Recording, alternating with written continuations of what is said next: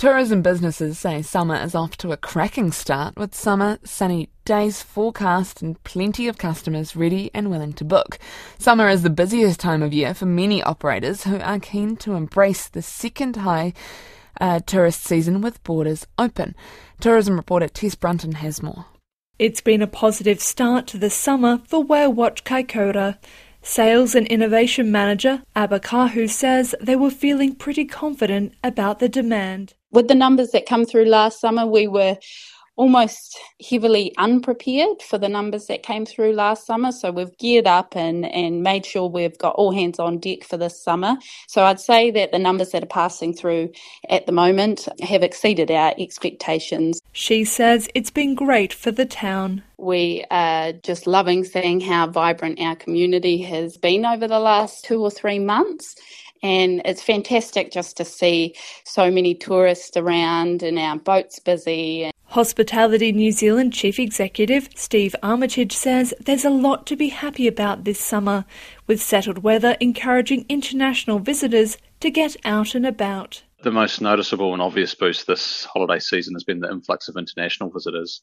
We've got airline connectivity back at good capacity and cruise ships coming in on a regular basis too. So we're seeing good numbers of visitors getting out to um, soak up the sunshine and to spend in our communities, which is fantastic. Steve Armistead says accommodation businesses are reporting a slight drop in domestic spending, but that's been buoyed by strong demand from overseas tourists with lots of last minute bookings and multi night stays.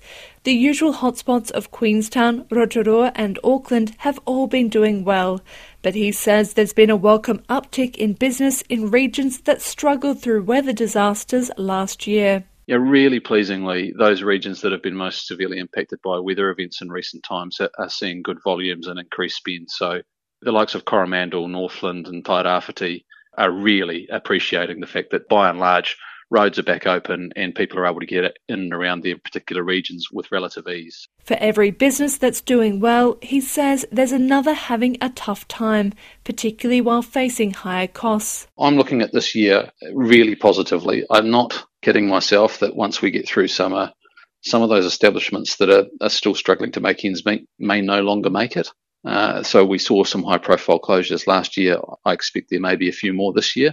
But we're at the point where things are starting to bottom out, and I feel like we'll start to see strong resurgence in the sector. In Northland, Ahipara Horse Treks manager Selena Anderson says before Christmas, business was steady. So when the weather's good, then it's good. So that peak time after New Year's and between people going back to work has been super busy. Um, but we did have a few days of rain, so then obviously it's quieter because it depends on the weather. She's hoping for a few more sunny days before the end of the school holidays.